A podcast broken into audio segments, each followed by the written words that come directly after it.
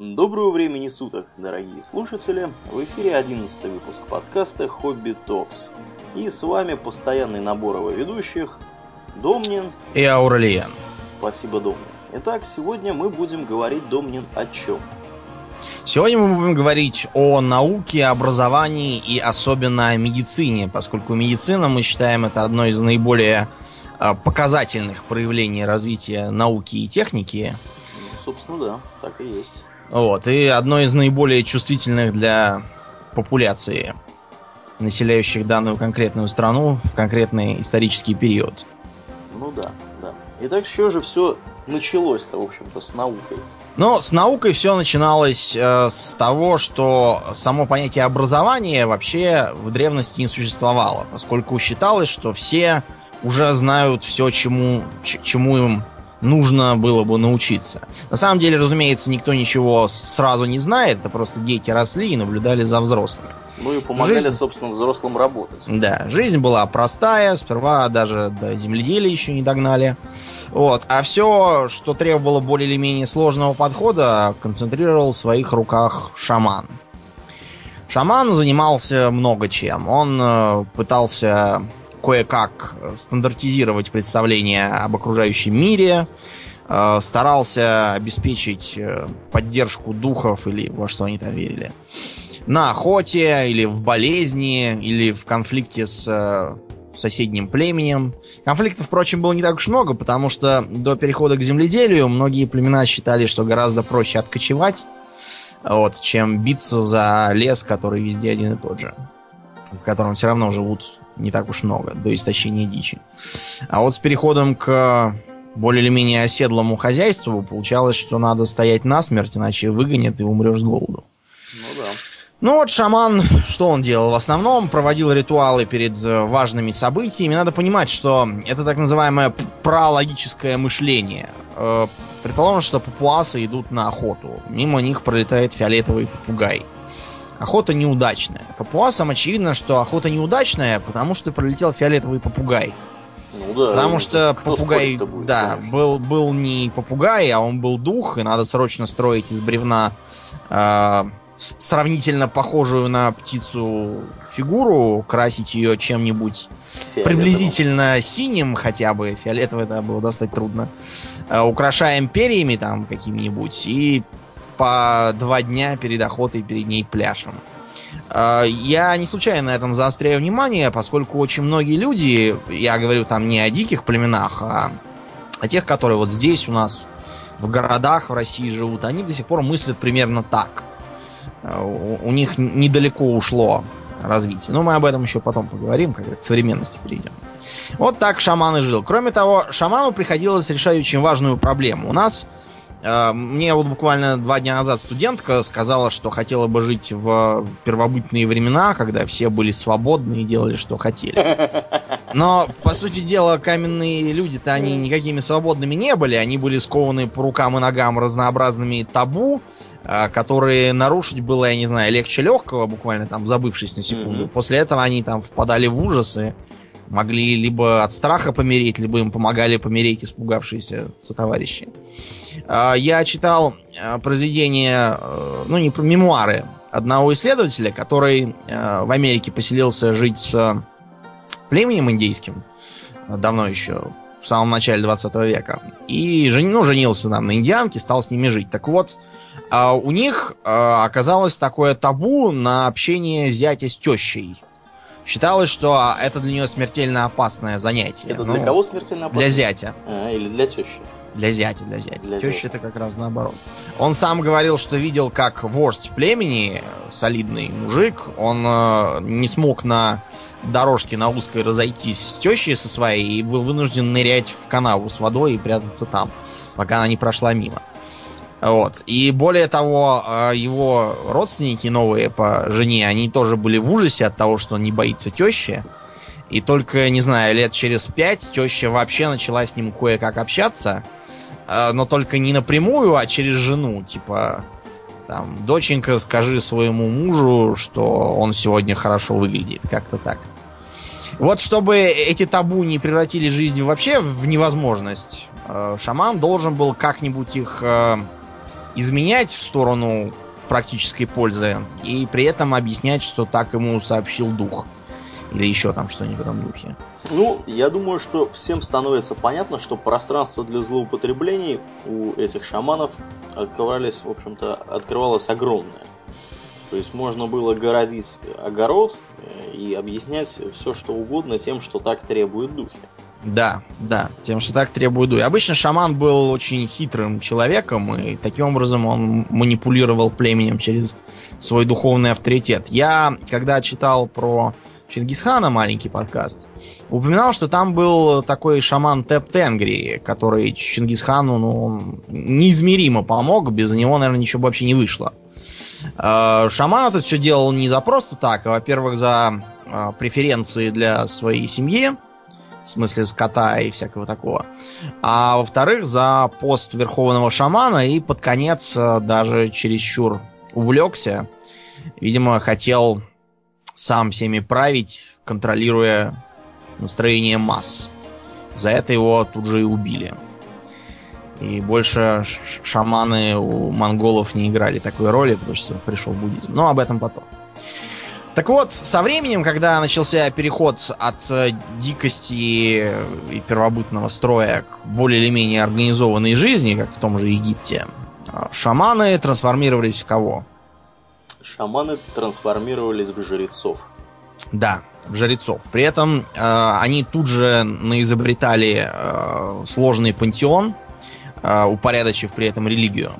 Ну, это обычная история, э, когда сперва в качестве религиозных воззрений э, бытуют какие-то там да, суеверия и так далее, а потом на их основании вырастает э, монотеистическая какая-то религия. Ну, сперва политеистическая. Поле, политеистическая, уже... да, я оговорился. Сперва политеистическая, а потом уже на ее основании э, монотеистическая, которая считается более высоким, так сказать, уровнем развития вот, религии.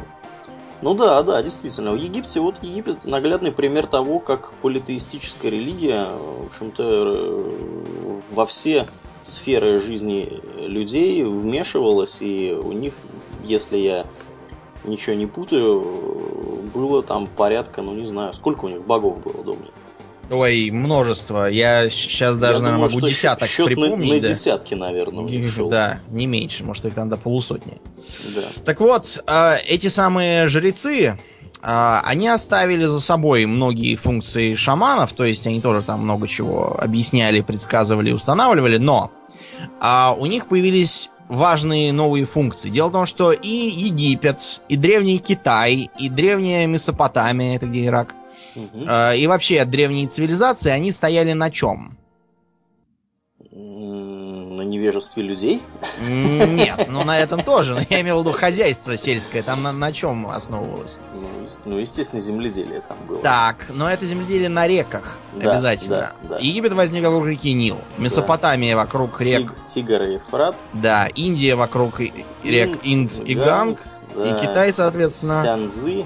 Яньцзы и Хуанхэ. И Хуанхэ, да. да.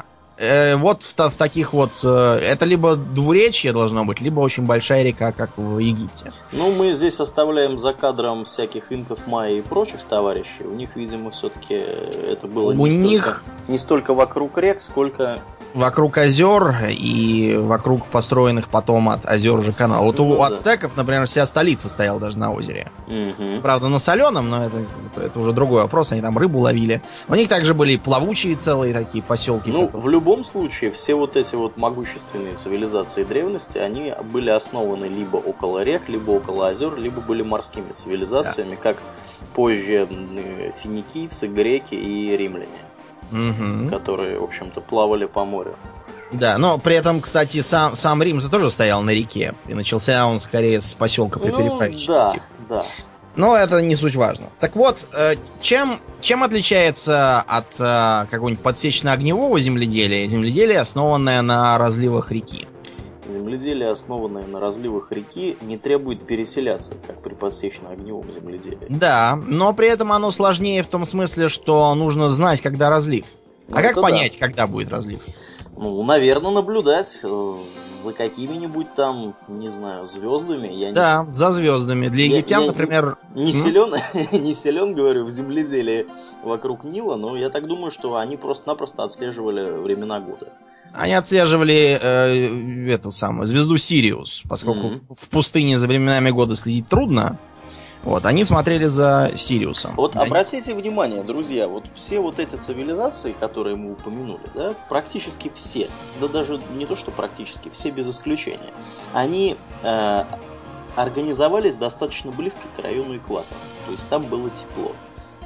Мы не знаем ни одной цивилизации древней, которая появилась бы где-то Э, например, там в Северной Европе, да, или еще где-нибудь там, я не знаю, там в Австралии какая-то, да, там да, бурная да. цивилизация. То есть обязательно должно было быть тепло в этих странах, чтобы, Но не чересчур. чтобы осуществлять сельское хозяйство. Все эти, э, все эти цивилизации основывались на, вот, на, на сельском хозяйстве, на выращивании растений. Это естественно. Так вот, а, чтобы знать, какая из звезд Сириус, я, например, как ни, меня не пытались научить, где там какая медведица, ты тоже пытался, я угу. так ничего это не воспринял, видимо, не знаю, глаз у меня не тот. Так вот, чтобы все это знать, а, нужно было учиться. Но Сириус это хорошо, но недостаточно. Нужно было, во-первых, максимизировать эффект от разлитий, а также неприятности от разлитий, путем строительства каналов, чтобы Нил разливался туда, куда нужно тебе, а не на твой дом прямо. Кроме того, э, нужно было понимать, э, точно отсчитывать дни, нужен был календарь. За календарем нужно уже более серьезно следить, э, построив целую астрономическую науку. Короче, все это требовало учебы. Из-за этого получилось так, что жречество, э, которое как бы у себя сконцентрировало учебный потенциал, обучение велось в основном при храмах. Не при дворцах царей, а при храмах. Так вот, для передачи знаний, чтобы не приходилось каждый раз э, все вручную объяснять, нужна была письменность, которая немедленно была разработана в виде иероглифов. Такие же иероглифы были созданы и в Китае, и в Междуречии. Единственное, что там они пошли немного по-другому, в сторону клинописи. Ведь что такое э, иероглиф? Иероглиф же это просто попытка картинками нарисовать, что, что произошло.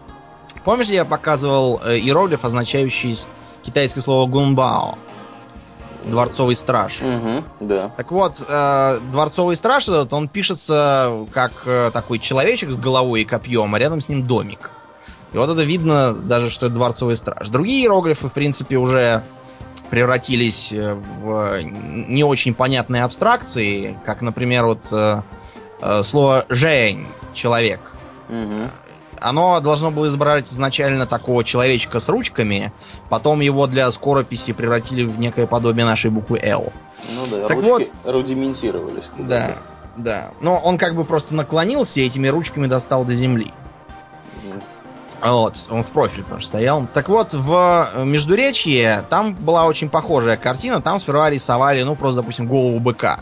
Потом э, эту голову быка стали для того, чтобы не вырисовывать, там это же надо было на глиняных таб... восковых этих табличках чертить. А чертить проще как? Резкими такими движениями. Чирк-чирк. Они стали их просто разбивать на некое э, количество таких стрелочек или черточек клиновидных. И потом, со временем, чтобы уменьшить количество черканий, они это совсем э, упростили. Получился абстрактная, абстрактный такой клинописный иероглиф «бык». А в Египте с этим было, ну, посложнее. Мы все, я думаю, видели египетские иероглифы. Там все время какие-то птицы, глаза, еще там чего-то. Угу. Вот, хотя попадаются и абстрактные иероглифы. Видимо, они не так далеко в этом смысле продвинулись. Ну, в общем, письменность, она неизбежно приводила к тому, что храмы становились чем-то типа то ли школы, то ли даже иногда целого производственного комбината. Например, э, металлургия а также гончарное дело, ткацкие цеха, они все были при храмах. Ну, то есть они были и просто у людей независимых, но высот, где было много рабочей силы, где была концентрация, централизация, разделение труда, почти мануфактура средневековая, это все было тоже при храмах. А, из-за того, что жрецы были повально грамотными, на них также возлагались и функции разных там счетоводов, бухгалтеров, разных, не знаю, летописцев тоже. Летописи, разумеется, жрецы писали так, как выгодно было им, а не так, как было на самом деле. В Китае эта картина, она привела к забавному такому парадоксу. А, из э, жрецов появилось чиновничество. Причем чиновничество самое натуральное, из которое уже совершенно не интересовалось никакой религией. А, мы можем, в принципе, сейчас это видеть на примере Китая, где религия совершенно не так построена, как, скажем, в Европе или в, на Ближнем Востоке. А, получалось, что чиновники, которые сразу при этом э, занимались каллиграфией, хранили всякие там манускрипты и занимались текущим документооборотом для императора, они совершенно позабыли про религию и выродились в новое сословие. Так называемые шэньши. Продержалось оно вплоть до 20 века, когда их заменила интеллигенция. И в Китае от этого же произошла первая, наверное, в истории, ну, такая лестница карьерная. Как э, прогрессировал по службе китайский служащий? М-м, вопрос не праздный, я не знаю. А надо было сдавать экзамены. О-о-о. Причем не только китайский, вьетнамский, например, тоже. Там была целая, целая прослойка из людей, которые стали обучаться грамоте при, при чиновничьих школах, зубрить там всякие труды конфуциев и прочих мудрецов. А после этого сдавать экзамены. Какой экзамен сдал, насколько ты его сдал, на такой высокий пост тебе и дадут. Mm-hmm. Разумеется, это тут же коррумпировалось, э, процветали всякие взятки, э, заваливания, э, блат. Ну, Кроме общем, того... Короче, как все как всегда. Все как всегда. Но, с другой стороны, это был огромный шаг вперед. Не по знатности рода, которая тоже, конечно, играла роль, а вот именно по учености судите их. И, разумеется, как и все, оно со временем начинало терять КПД. Почему оно начинало терять КПД?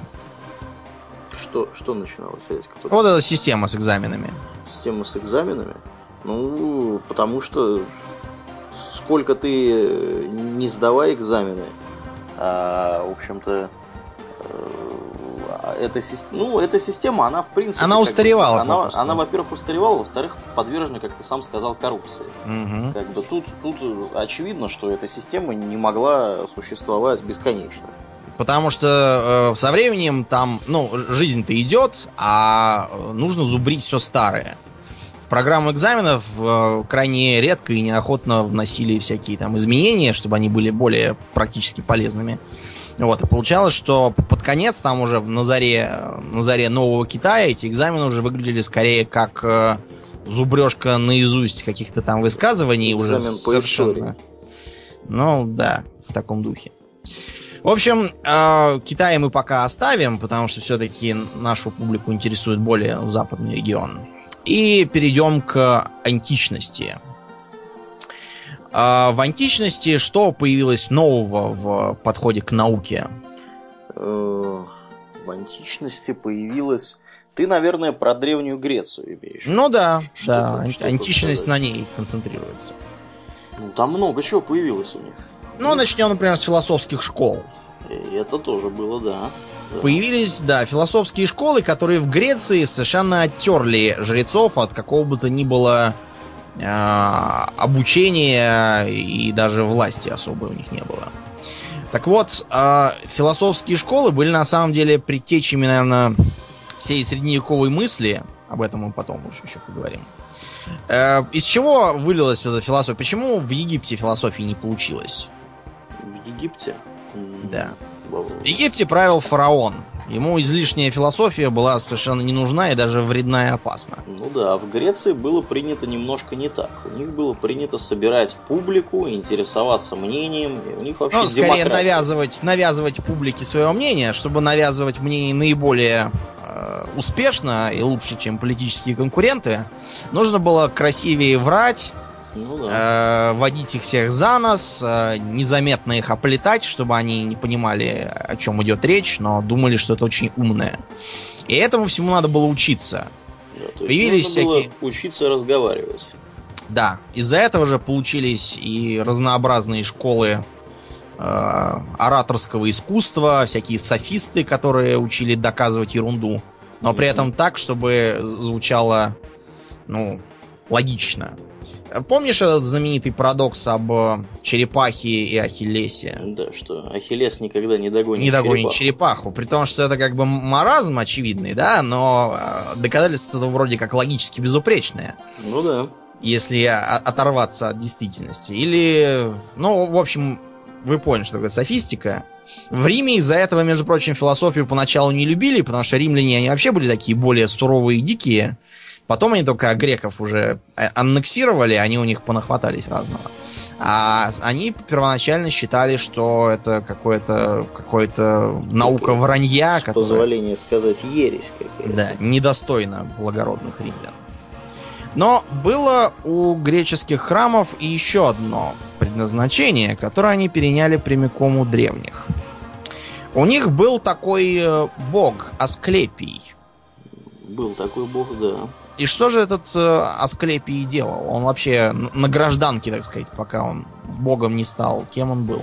Он был врачевателем. Да, он Лечил был врачевателем. Людей. Э, врачевателем он был, конечно, не греческий, а египетский, но после того, как там, видимо, то ли докатилась до них как-то через третьи руки эта вера, то ли, может быть, когда уже наступил эллинистический период после Александра Македонского, который захватил Египет и был признан там богом так вот, у них это превратилось в целую веру. У этого Асклепия были всякие там потомки, например, э, Гигиена, его дочка, э, богиня чистоты, разные там махаоны, которыми, которых почему-то теперь бабочками бабочками сделали, уж не знаю почему.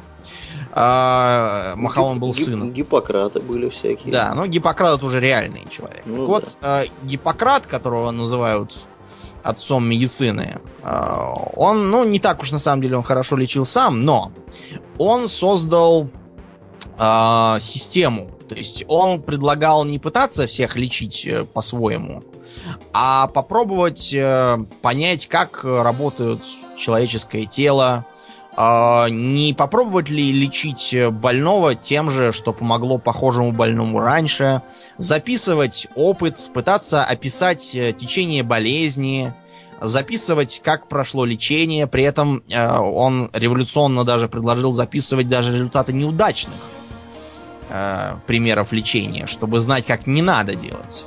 Ну да, достаточно разумно, в общем. Да. У них там вообще была даже такая вещь, как анестезия. Они давали им перед операциями пожевать губки, с пропитанные опиумным маком. Ну или по башке, наверное, давали еще. Ну да, это, это если, если мака нет. Так вот, а, с этого и началось развитие медицины. Немножко про, про нее поговорим. А, помнишь, в Библии есть э, такое правило «да не оставишь ворожею в живых». Я могу даже процитировать. «Не должен находиться у тебя гадатель, предсказатель, а, ворожея, прорицатель, вызывающий духов, волшебник и вопрошающий мертвых ибо мерзок перед Господом всякие, делающие это.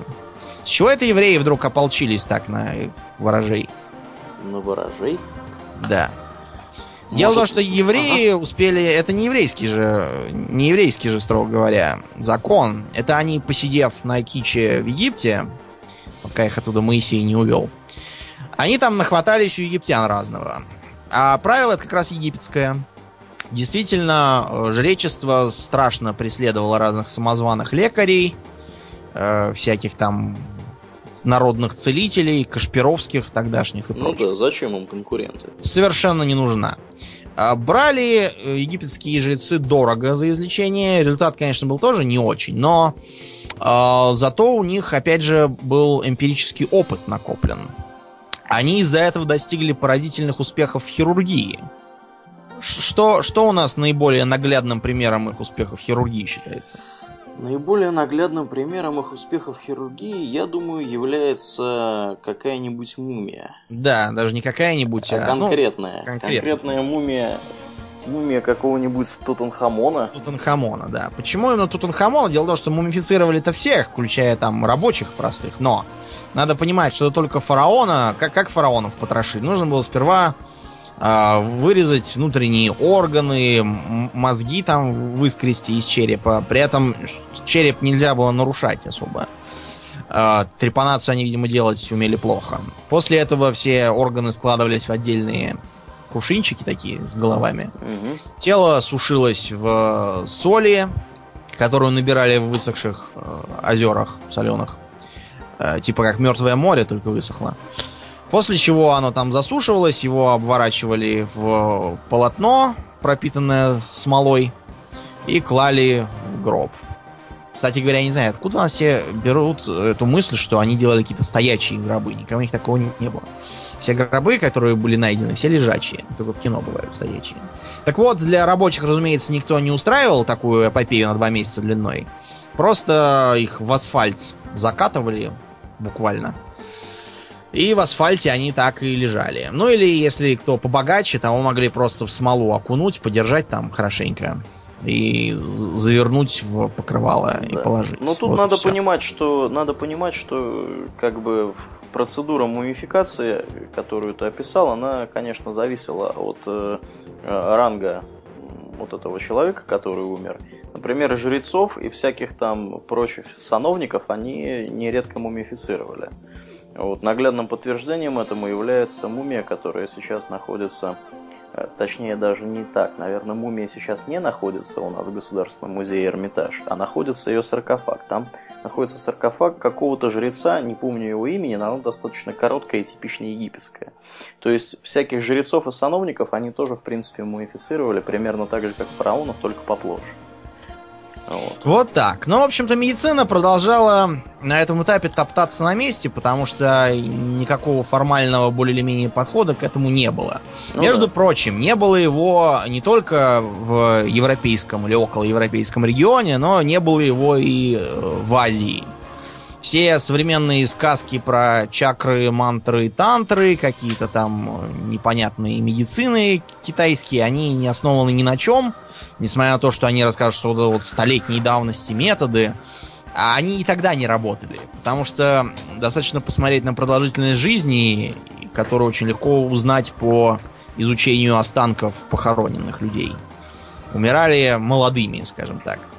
Разумеется, в Китае все это довели до абсурда. Там были же даосы, которые пытались открыть секрет вечной жизни. Угу. Построения у них были какие-то странные. Например, а они доказывали, что от э, стояния изнуряются кости, от лежания изнуряется мясо, от сиения что-то там жилы, а если на что-то долго смотреть, то портится кровь. И, короче, я не знаю, видимо, предполагалось э, висеть в невесомости на околоземной орбите. В позе лотоса. Да, я не понимаю, в чем, в чем смысл этих построений. Кроме того, они занимались алхимией. Про, фи... про алхимию европейскую мы поговорим чуть позже, потому что они до нее позже же и доперли. А вот э, с даосами все было гораздо хуже, потому что они пытались уравновешивать инь и янь. Э, способы уравновешивания выбирали какие-то странные, потому что, ну, скажем так, э, количество давших дуба от их снадобий императоров измеряется э, даже не по пальцам обеих рук. Вот. В общем, ничего это не работает. Уморили, да. короче, людей. Уморили. Да. Я вынужден еще вот что сказать насчет современной традиционной китайской медицины. Не, той, которую тут какие-то шарлатаны проповедуют, а в самом Китае. Там это выглядит как? Приходите вы в аптеку, там такой сидит за прилавком в окружении мешков с сушеными листьями мужичок в рубашечке. И э, вы ему говорите, что то-то болит, и, и здесь ломит, а он кивает, загребает там в процессе кивания какие-то там листья, толчет их, смешивает, и вам в мешочках таких подает и говорит, что вот если это пить, все будет хао. Это говорит, а что это? Это пурген. Ну, как в том анекдоте. Да. А если будет бухао, то надо прийти еще раз, он даст новые, очень лечебные травы. Так вот, э, травы действительно очень хорошо помогают. При Потому приеме... Наркота? Да, и через границу с ними ездить не рекомендую. Дело просто в том, что традиционная китайская медицина, она считает, что умрет человек и так умрет, а выздоровеет и так выздоровеет, как в ревизоре. И она считает, что надо не лечить, а помочь китайцу правильно болеть. Ну, да. То есть, проще говоря, снимать симптомы, лечение симптоматическое у них все. Ничего больше там интересного нет. Ну, они рассчитывают на то, что организм сам сможет побороться. Как-нибудь. А если не сможет побороться, ну, значит, не судьба Значит, была. не судьба была изначально. Изначально. В общем, а, так медицина на Западе топталась на месте, пока не начался э, Рим предимперского периода. Дело в том, что в Риме была построена регулярная армия, к тому времени она превратилась в наемную, а не в ополченческую. Э, и конечным итогом стали реформы Гая Мария. Те, кто играл в Rome Total War, и те, кто вот будет через пару недель, включая нас, играть в Rome 2, мы на это все сможем поглядеть еще раз. Так вот, реформы заключались в том, что прекращался этот э, партизанский характер комплектования – и э, вступала в действие чисто контрактная система. Отслужившему срок предлагали деньги, а также земельный участок, чтобы он мог стать чем-то типа немецкого юнкера, такого помещика военного. Но, э, чтобы облегчать вербовку легионеров...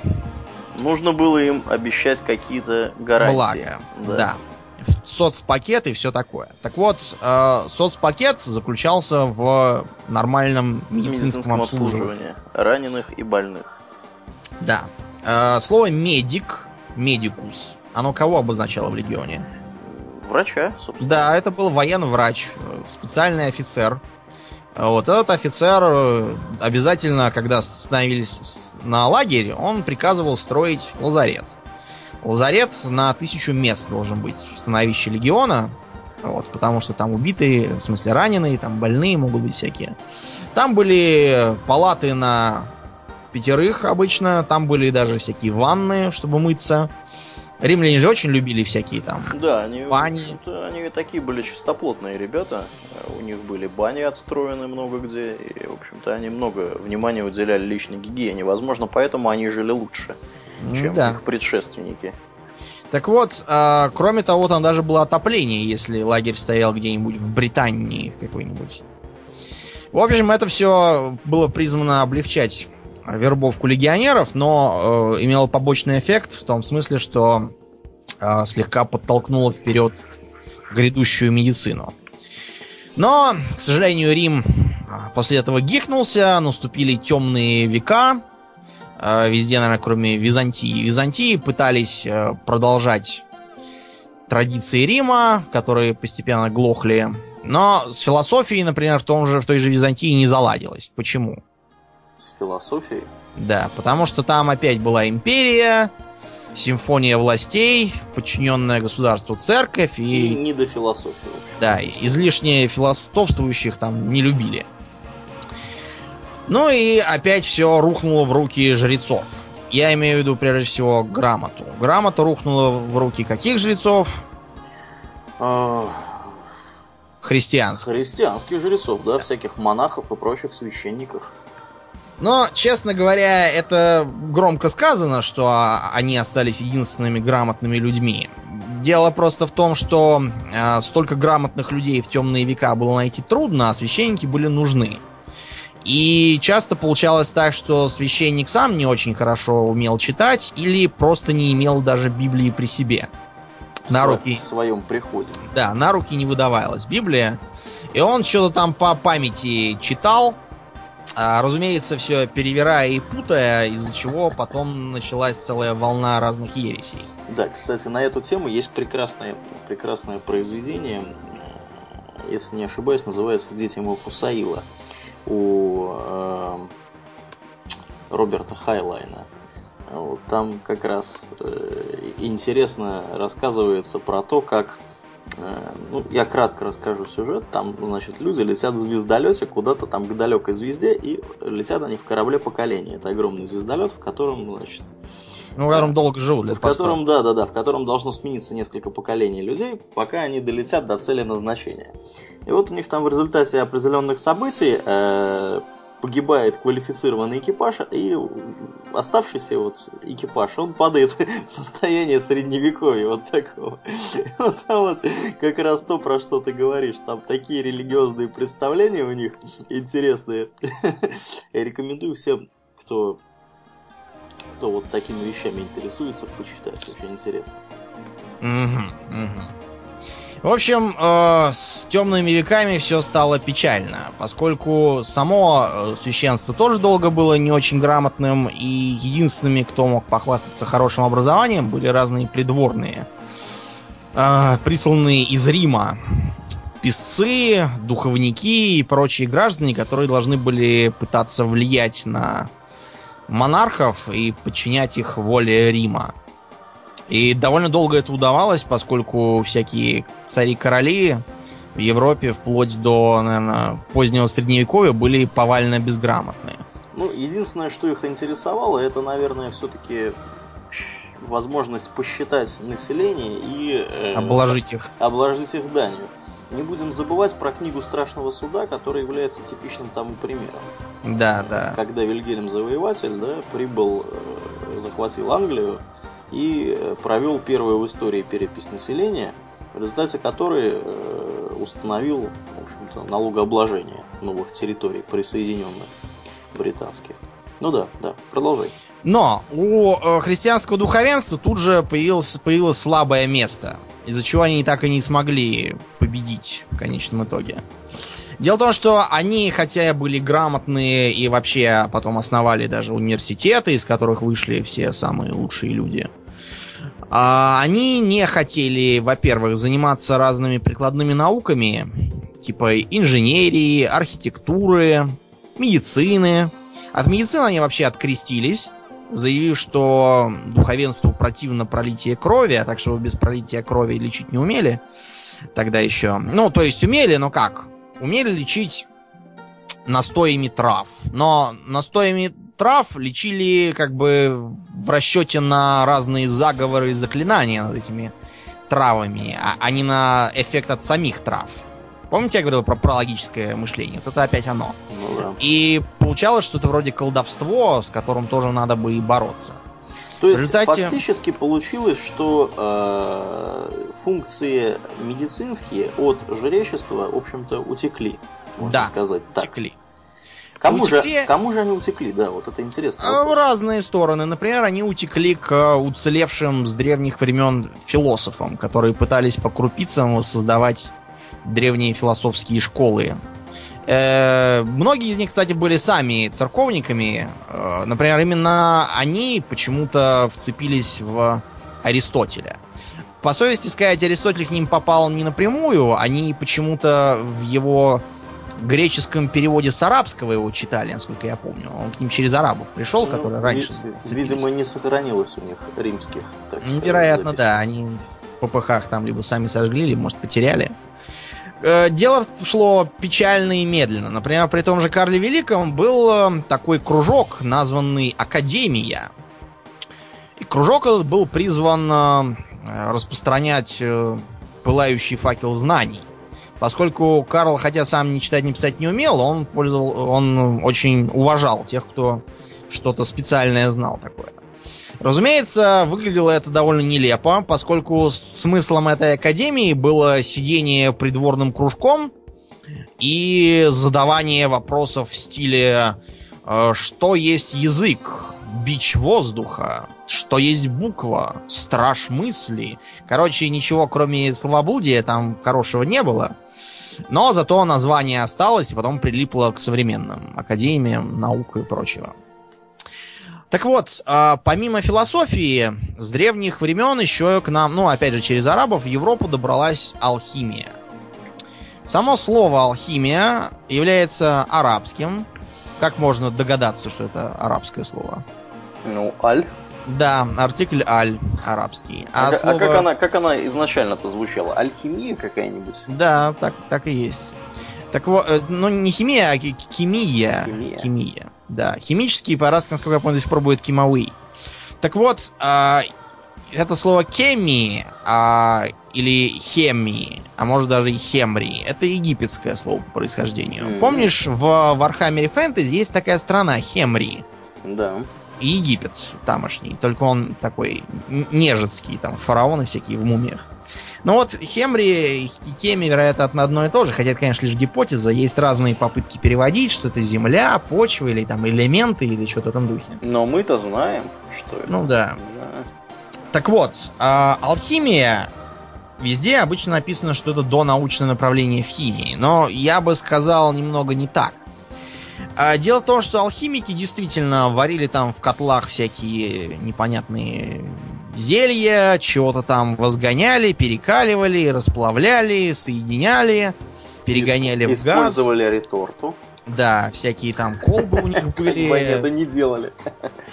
А, ну перегонные кубы. Они действительно открыли очень много важных вещей. Перегонку зерна в спирт арабы изобрели, чтобы э, духи всякие делать.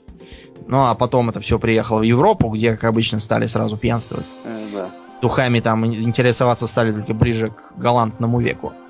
Так вот, эм, попутно они открыли многие сплавы, разные там латуни, э, свойства ртути, стали делать первые градусники, там всякие другие приборы на основе ртути для измерения тепла.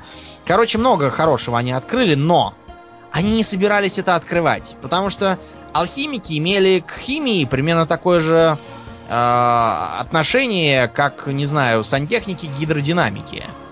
Потому ну, что, да, у сантехников трубы, по ним течет там вода, они что-то там все ходят, чинят, строят, проверяют приборы, там, давление, скорость потока, но а, а, они все-таки сантехники, а не гидродинамики. Для них это все совершенно побочное дело, а цель у них другая. Так вот, алхимики были в первую очередь философами тоже. Для них э, испарение или там кристаллизация это были такими философскими аллегориями на вот э, выявление скрытой в чем-то истины. Э, когда они что-то там перегоняли, для них это было для кого что. Там одни говорили, что это вот э, переход души на высшую ступень, другие там еще чего-то хотели под это подвести какую-то теоретическую базу. Почему они э, таким образом хотели золото получить? Потому что они э, развили философскую мысль о том, что как бы золото это высший металл. И вообще высшее вещество, типа элериума 115 какого-нибудь. Угу. И они считали, что как вот, э, ну, они тогда уже понимали, что все животные, они более или менее родственны друг другу, и вот от низших к высшим развиваются. Высказывать такое, разумеется, было опасным, но понимали это все. По этой же аналогии они, видимо, строили с химическими элементами взаимоотношения. Они считали, что э, если, скажем, железо как-то исправить, то должно превратиться в серебро. Если ртуть как-нибудь, не знаю, заставить отвердеть, то это тоже будет серебро или что-нибудь в этом духе. Э, и таким образом они пытались все это лечить, лечить металлы. Э, кстати говоря, лечить с помощью металлов они тоже пытались. Они думали, что раз золото это идеальный металл, вылеченный, так сказать, не содержащий скверные, то оно может впитывать скверну из других мест, в частности, из людей. И э, пытались лечить, например, порошком из золота, толченым людей, принимая внутрь я думаю, что бессмысленно говорить, что да. толку от этого не было. Ноль, ноль. Более того, если таким увлекаться, то получишь заболевание почек. И помрешь лет через пять. А, так вот, в Китае, кстати, была обратная вещь, а, попытка отравиться золотым порошком. Но, ребят, чтобы им а, отравиться, нужно, не знаю, целый слиток, наверное, сожрать за раз. А, помрешь от закупорки, наверное, кишок. А если травиться так вот, как реалистично было можно, то это придется долго травиться, лет по 8 подряд, и помирать тоже долго. Проще, мне кажется, из окна прыгнуть. И быстрее, и дешевле в разы. Ну, э, Кроме того, у алхимиков, понимаете, у них была э, страшная конкуренция. Они же все хотели первыми золото открыть. Скорее. И из-за этого они все свои труды зашифровывали как-нибудь по-идиотски абсолютно. А, Настолько по-идиотски, что некоторые не могут расшифровать до сих пор. Да, да. Понять, э, что, что это чушь может значить, непонятно. То есть там написано всякими аллегориями, что вот э, э, рыжая кровь это оказывается расплавленная медь, а, а холодная сталь это какая-то непонятная аллюзия на э, ртуть. Какие-то там э, львы и петухи у них попадаются. Что это? Черт его разберет. В общем, честно говоря, понять, э, понять это не то, что не нужно, и бесполезно. Зато они э, придумали например, слово элемент. Так вот, элементы современные, я просто хочу проиллюстрировать, как они мыслили. Элементами мы называем что? То, что является наиболее простыми химическими ну, веществами, да, да, да, которые только атомы, на атом можно атомы. разогнать. Угу. Вот. А что такое element по-английски? В первую очередь, это стихия. Угу. Вот когда мы говорим, вызываем огненного элементаля, elemental spirit, это буквально стихийный дух огня. Элементаль буквально значит стихийный. Поэтому гениальный перевод э, э, элементы огня, ну, мы оставим на совести авторов. Элементаль, если уж хотите. Стихийный дух. Поэтому они считали, что все на свете состоит из первоэлементов. Вот мы в World of Warcraft, когда занимаемся ремеслом, там у нас обязательно всякие Primal Earth или там Primal Fire или что-нибудь в этом духе. Вот это все из средневековой алхимии. Они считают, что все состоит из э, разных пропорций земли, огня, воды и воздуха. Иногда добавляли еще какой-нибудь там муть, вообще уже несуществующую. Эфир, например. Не путать с зефиром. Они же придумали такой термин химический, как соль. Не который хлеб-соль, а всякие там соли железа, угу. вот, которые при взаимодействии с кислотой Почему соль? Они считают, что соль это э, эссенция чего-нибудь. Ну, потому что если морскую воду ты выпариваешь, остается соль. Типа ее сущность, как они думали. До сих пор мы говорим, э, в этом вся соль. Соль в смысле вот э, истинное значение. Сущность. Когда мы говорим «мы соль земли», это значит, что мы самое лучшее, что есть на земле, самое чистое. Но, в общем, так они очень долго ковырялись, никакого золота они, конечно, не нашли. А, они изобрели кучу всего полезного. Например, а, уже когда в позднее средневековье, уже даже в начале а, нового времени, в немецких землях пытались разыскивать э, способ превратить свинец в золото. Там просто свинцовые как раз копии были. Так вот, вместо этого э, они открыли фарфор. И через буквально месяц они поняли, что они гораздо лучше, чем золото нашли вещь. Потому что фарфор тогда откуда только можно было привезти? Из Китая. Да, из Китая дорого, таможня берет добро. Ну и, в общем, э, на, на этом майнском фарфоре восточно, северо-восточная Германия озолотилась. Лучше, чем на любом золоте.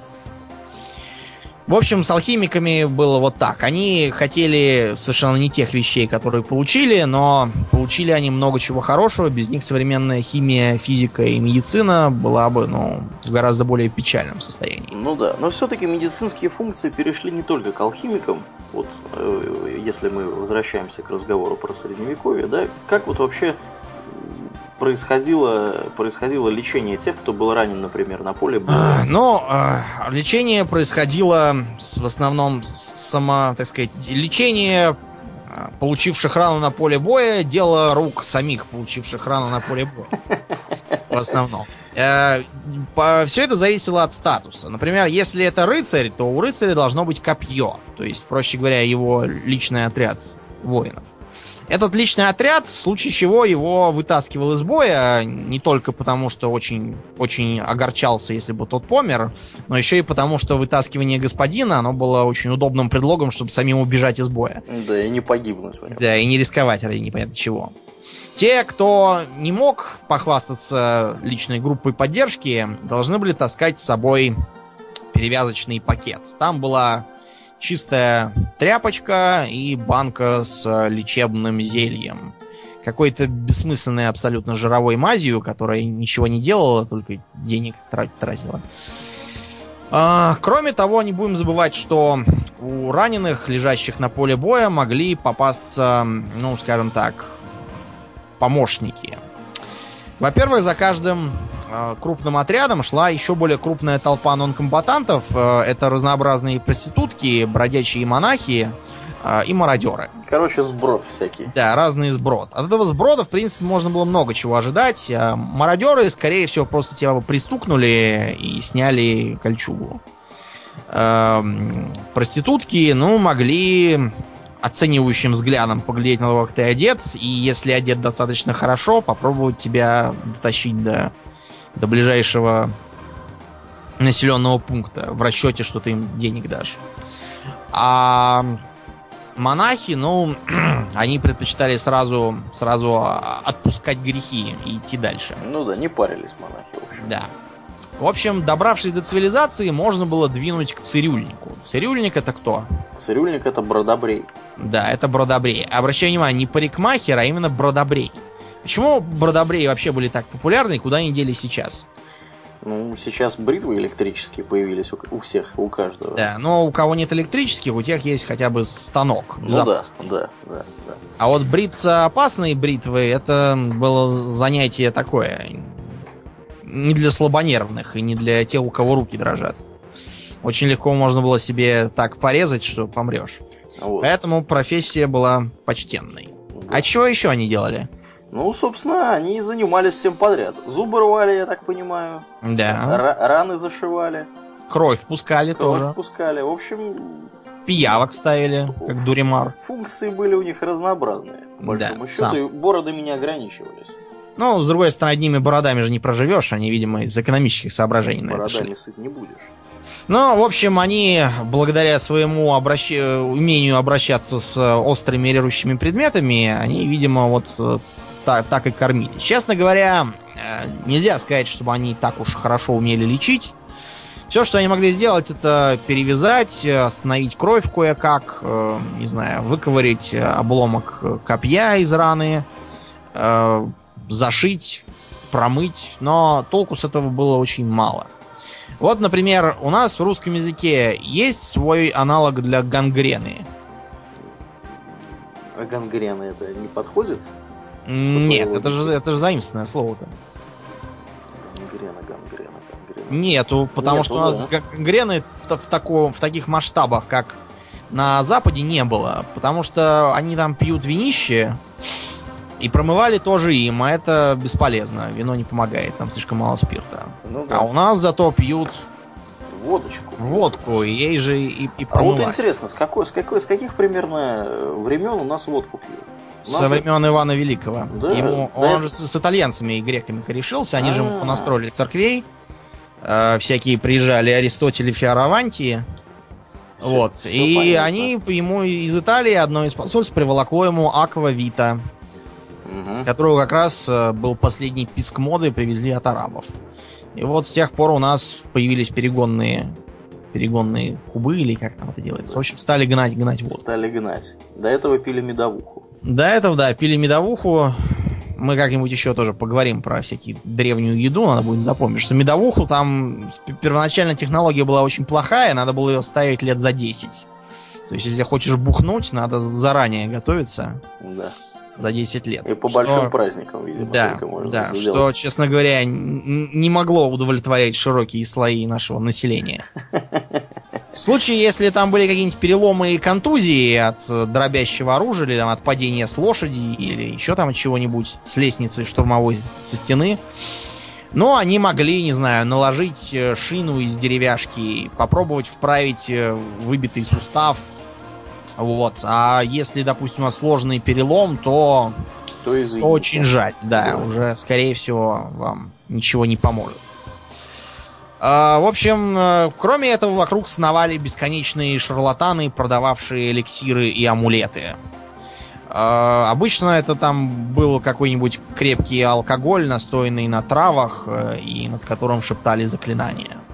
Можно было попробовать купить э, у монахов э, священные амулеты, где были всякие мощи. Мощи святых. Угу. Разумеется, э, как бы так сказать, если бы все эти щепки от истинного креста собрать вместе, да сложить, так сказать, их попробовать по кубометрам, то получилось бы, что Христа распяли не на кресте, а на целом заборе да. с бревен. То же самое было и с мощами. Благо этих мощей там попадались на анекдотические, типа волосы из бороды Ноя, молоко Девы Марии, перо Архангела Гавриила. Хорошо, хоть не, не знаю, хвост Архангела Гавриила какой-нибудь. Да. Короче, совершенно смехотворные были мощи. Э, и стоили эти амулеты дорого, вдвое дороже, чем запрещенные. Почему? Ну, потому что Наценка за индульгенцию да. за вранье для да, себя. Да, естественно, естественно. Экономика. Ну, в общем, можно было попробовать э, еще как бы воспользоваться гостеприимством священнослужителей, завалиться в ближайший монастырь, поскольку у некоторых монарских орденов, орденов, извините, угу. а, типа францисканцев, у них было послушание в виде обязательного ухода за больными и ранеными. Между прочим, рыцари-госпитальеры, они начинали тоже с того, что охраняли паломников, строили них всякие кабаки, ну не кабаки, а гостиницы, где они спали, и в том числе некоторые удобства там, типа, типа целителя какого-нибудь монаха. Ну, да, да. Что в этом самом э, госпитале при монастыре было, Аурлиен? Госпитале? Ну, были койки. Наверное, да. наверное, была какая-нибудь, может, я не знаю, баня. Нет, бани не бани было. Бани не было у них там. Кроме того, мы, мыться грех. Были койки и, пожалуй, что и все. А, я имею в виду из положительного. А, из отрицательного были, во-первых, э, грязь, гадость, тараканы, паразиты, вши, да. А, а еще толпы разных бомжей, нищих э, и юродивых, которые постоянно тусовались при э, разных монастырях. И, в общем... В общем, лучше воздух, не попадать воздух, Да, они не озонировали ни в коем случае. Кроме того, чтобы там лежать, ну, э, надо было либо деньги им платить, либо ходить на паперти и побираться у прохожих. Э, либо, как вариант, э, не есть и не пить. Ну да. Да. Что, в общем, тоже пользительно даже при некоторых болезнях. Но начинало, в общем, складываться, кстати, трудами многих тех же церковников. Мы можем вспомнить, что очень многие сатанисты были по совместительству кто епископом, кто кардиналом, кто даже папой римским был, помимо сатанизма своего. Писали книжки, труды. Ну да, и, ну им же надо изучать было вопрос. Да. Вот они изучали. Бороться с грешниками и еретиками. Так вот, э, все это начало складываться в своеобразную, я не знаю, квазинауку, которая звалась холастика. Схоластический э, способ э, обучения, он был, конечно, лучше, чем совсем ничего.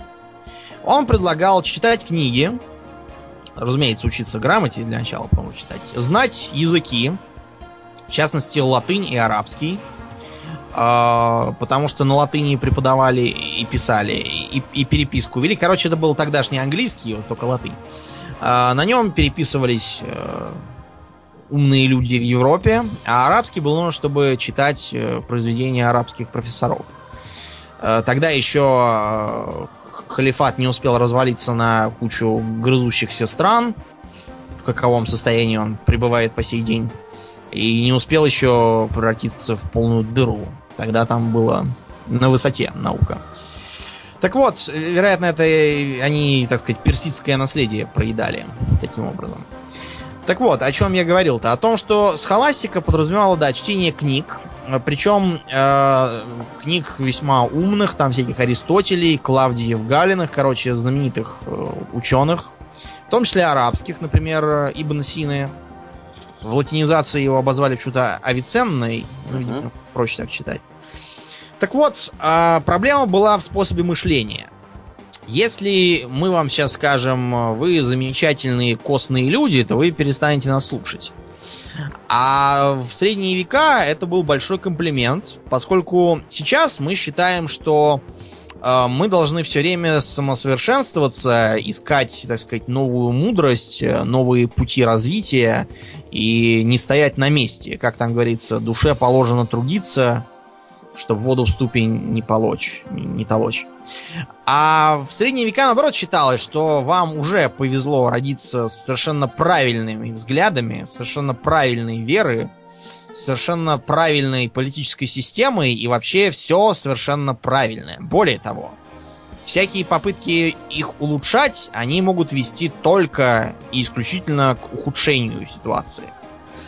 Мы все с вами знаем вот эту вот нытье, что раньше солнце светило ярче, да, битая память ностальгии, так сказать. Когда мы слышим от старичья, что вот э, раньше там было лучше, и что вот, э, вот современная молодежь, она плохая, а вот мы были лучше, мы не пили, не курили, не хулиганили, морду друг другу не били. В общем, послушать стариков, так они, не знаю, где-то жили, мне кажется, не здесь совсем. А недавно переехали. Так вот, тогда же считалось это за прописную истину, что мудрость может быть только древней, что э, учителем может быть только такой старец с седой бородой, что э, учиться можно только по ветхим манускриптам, из которых уже ничего не поймешь из-за архаичного языка и плохого перевода. Э, это частью было из-за э, такой, знаете, ну, субъективный подход, когда вот э, человеку просто кажется, что в молодости все было лучше. Э, когда человек, допустим, ремеслу учился какого-нибудь тоже старца, и он запомнил, что пока старец был жив, он делал вот шедевры просто. И у него же шедевры, ну, что-то не очень получаются.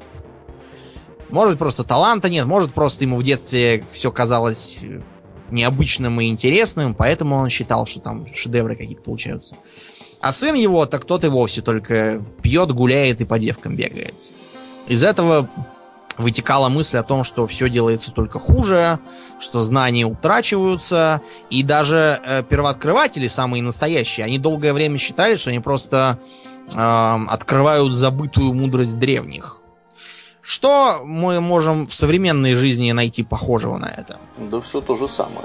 Да, во-первых, все очень любят ныть, что вот э, древние знания египтян, которые позволяли им строить пирамиды так, что вот они между блоками нельзя вставить даже лезвие тонкого ножа. Ребята, они просто за 2000, за 3000 лет слежались до полного монолита. А вот если бы вы 3000 лет назад туда пришли, вы бы увидели, что все там пролезает, цемент может быть хреновый, и вообще все вовсе не так замечательно. Кроме того, это очень любят использовать всякие шарлатаны, пишущие, что там, не знаю, индейцы майя умели считать лучше. Ну хорошо, а, а зато они не знали колеса.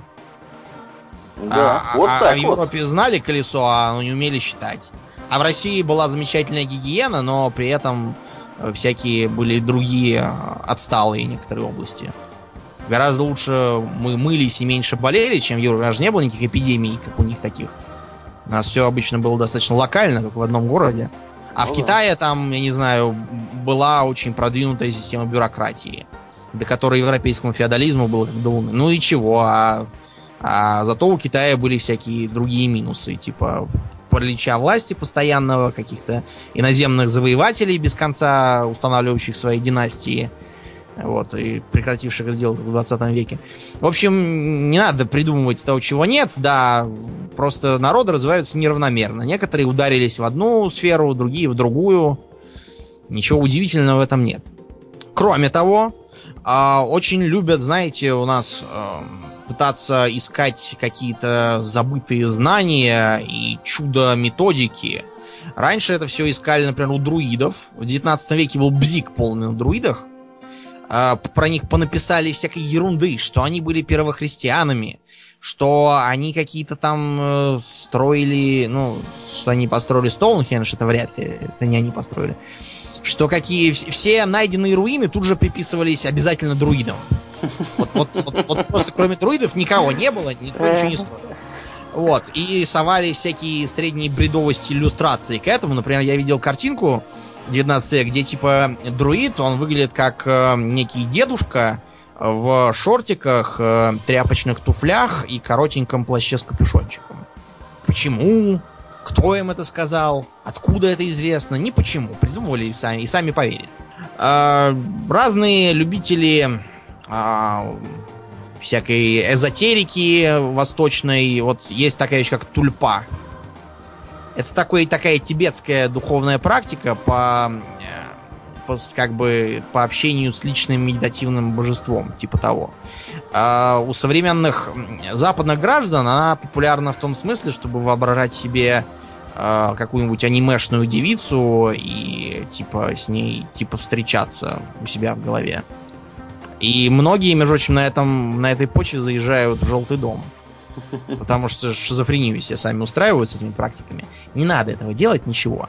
Никаких а, особенных тайн на Востоке нет. Это вам говорит э, человек восточный. Я вам могу сообщить, что там никакая эзотерика не помогла ни от э, бедности, ни от нищеты, ни от перенаселения, ни от болезней, ни от э, расизма и конфликтов. Все это есть. Не надо искать каких-то там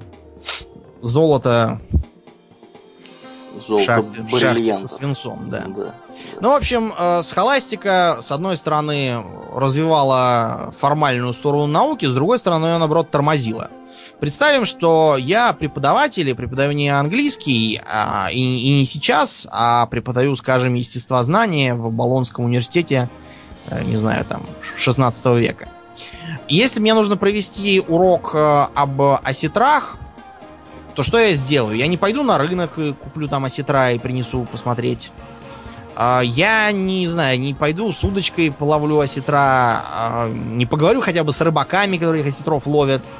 Я вместо этого пойду, открою Аристотеля или что-нибудь в этом духе и буду читать, что он там пишет про осетров. А мысли о том, что, во-первых, Аристотель, ну, может, и не такой уж он был специалист по осетрам, честно говоря. Может быть, а, он жил в Греции, где осетры совершенно другие какие-нибудь. Не такие, как здесь у нас. Да. Нет, ничего этого я бы не подумал. Это все бы, наоборот, ну, отметалось с порога, как, как э, опасная, опасная ересь. Более того, вплоть до 17 века в Европе считалось, что у мух 8 ног. А у мух сколько ног? 6. 6, как у всех насекомых. 8 только паукообразных, которые не насекомые.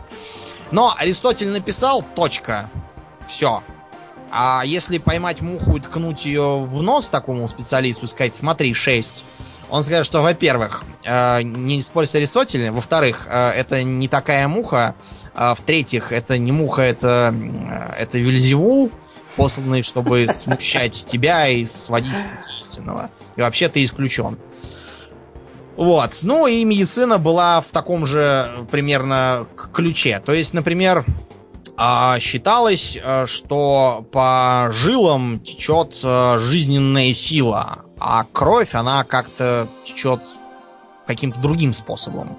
Поэтому до элементарной мысли о том, что перед тем, как отрезать ногу, нужно сделать надрез сверху и перевязать ниткой крупные артерии, э, до, до этого они доперли только к 18 веку.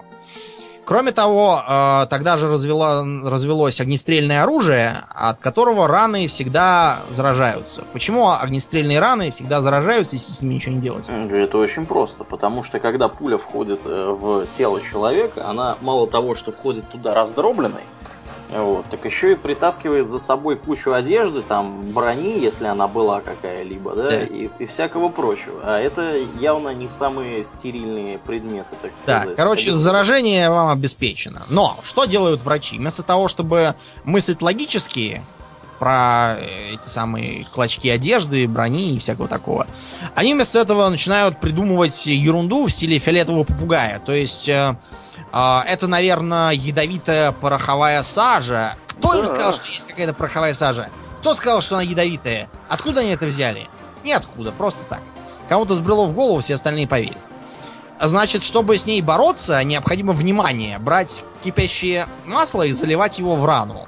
Ну да, это точно поможет, да. Поэтому у каждого войскового цирюльника обязательно перед палаткой кипятился котелок с маслом. А к чему это приводило? К излечению? Нет ни черта. Это только все ухудшало, потому что к ушибленно проникающему ранению э, раны оно добавляло еще и серьезные ожоги. Причем ожоги даже не снаружи, а ожоги внутренних органов. Отлично. Как а, кто-нибудь заметил, что ничего лучше не становится? Нет, все продолжали лить.